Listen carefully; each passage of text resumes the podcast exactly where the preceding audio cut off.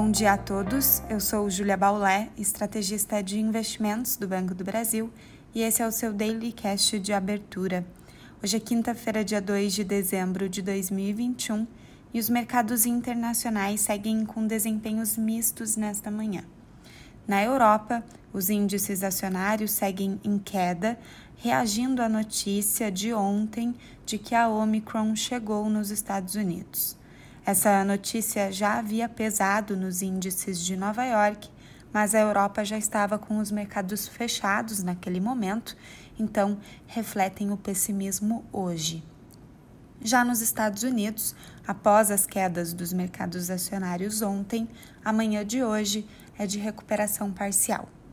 O primeiro caso confirmado nos Estados Unidos foi de uma pessoa totalmente vacinada e reacende as preocupações sobre a eficácia das vacinas.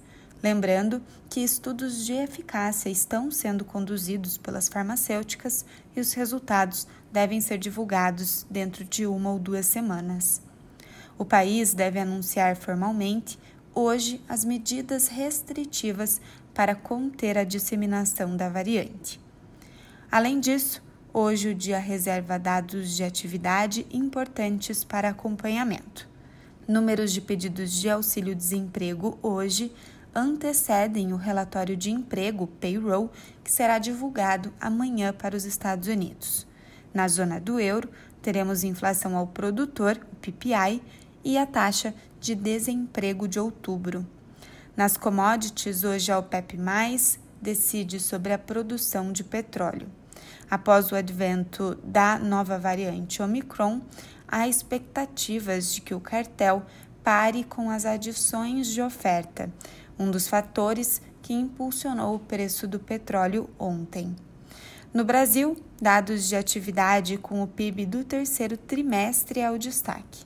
O PIB, no entanto, deve indicar estabilidade, ou seja, vindo próximo a zero, tal como no segundo trimestre deste ano.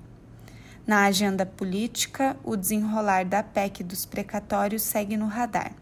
A votação foi adiada para hoje, com previsão de início às 9 horas da manhã. O Ibovespa teve ontem novamente sessão negativa, influenciado pelos mercados em Nova York e pelo adiamento da votação da PEC dos precatórios. Para hoje, a reação positiva dos mercados americanos e a votação da PEC são fatores altistas para a abertura do pregão. Na curva de juros, a conclusão da votação da PEC pode servir como fator de descompressão, dado que ontem os juros dos vértices médios e longos abriram.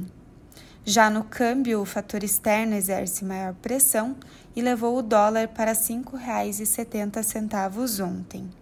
Em resumo, um Federal Reserve mais hawkish e a busca por hedge por conta da nova variante Omicron explicam o movimento de alta.